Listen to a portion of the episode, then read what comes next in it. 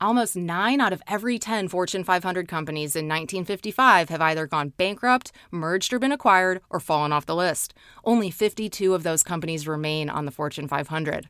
Your business could be challenged by a cheaper competitor, a new regulation, or even a viral outbreak. External factors are unpredictable, but you can control the way you communicate. We talk about building relationships with customers to ensure long term success, but we don't build a friendship by selling to our friends. No, we relate to them. Business is the same.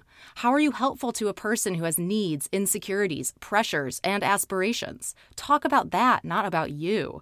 Appeal to people on a higher and universal human level. The customer is not a moron, she is your wife, as David Ogilvy said, coincidentally in 1955, the same year the Fortune 500 began. You can subscribe to this show, Voice Marketing with Emily Binder, on Alexa Flash Briefing or your favorite podcast app at emilybinder.com slash briefing.